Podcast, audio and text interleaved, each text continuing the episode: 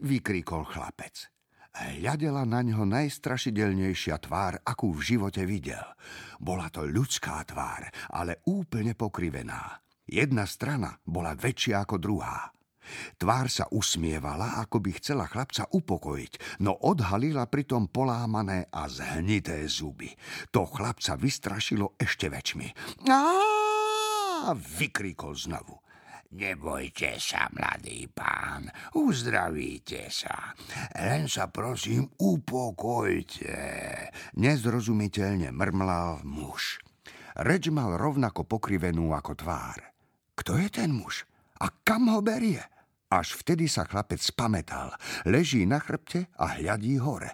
Cítil, ako keby sa vznášal. Lenže niečo rachotilo. On rachotil. Uvedomil si, že leží na vozíku. Na vozíku s vratkými kolieskami.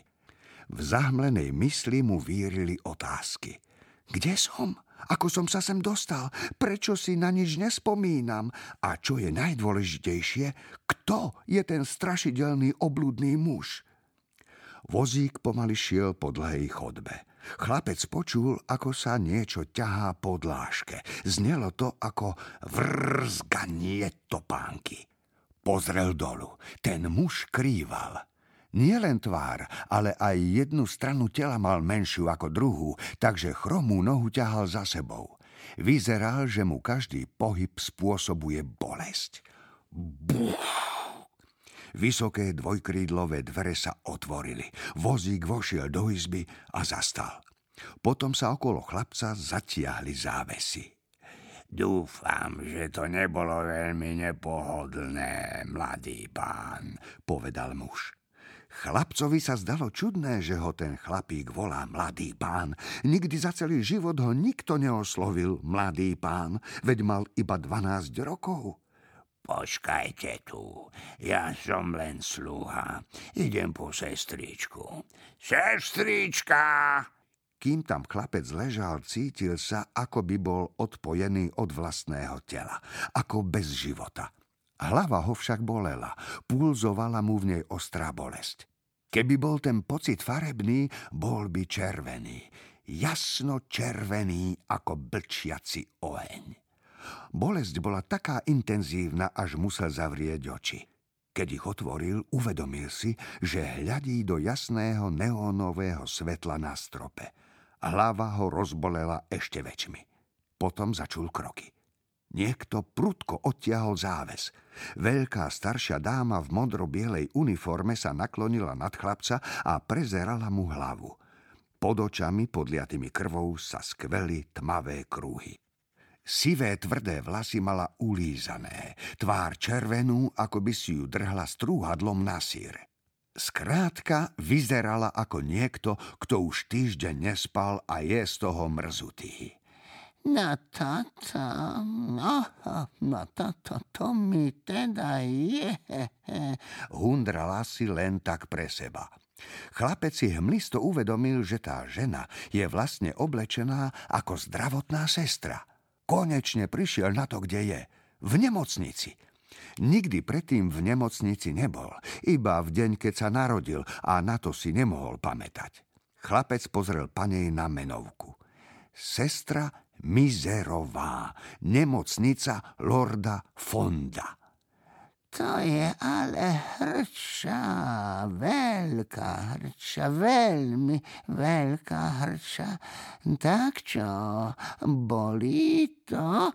Povedala a tlačila chlapcovi prstom do hlavy. Au! Vykríkol tak nahlas, že sa to ozývalo po celej chodbe. A trošku to bolí, zahundrala sestra. Tak počkaj, zavoláme lekára. Doktor! Závesy sa znovu odhrnuli a potom zahrnuli. Chlapec tam ležal, hľadel na strop a počúval, ako odznievajú jej kroky.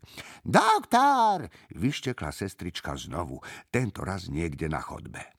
Už idem, sestrička, ozval sa hlas z diaľky. Rýchlo! zakričala.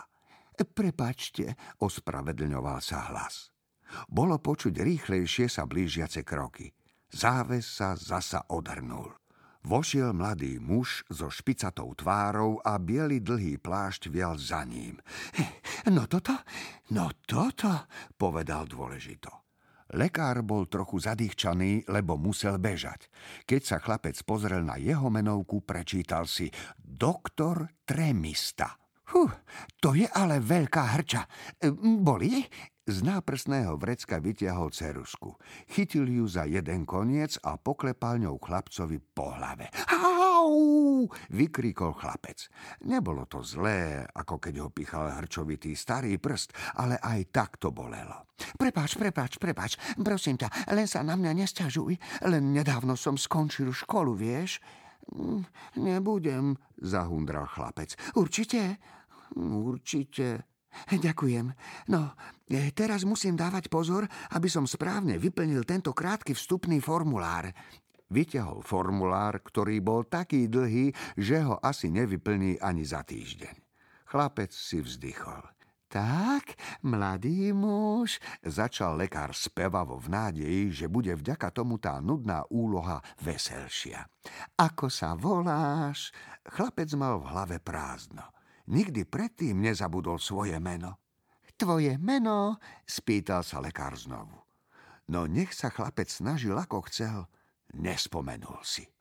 Eh, mm, neviem. Vyhrkol.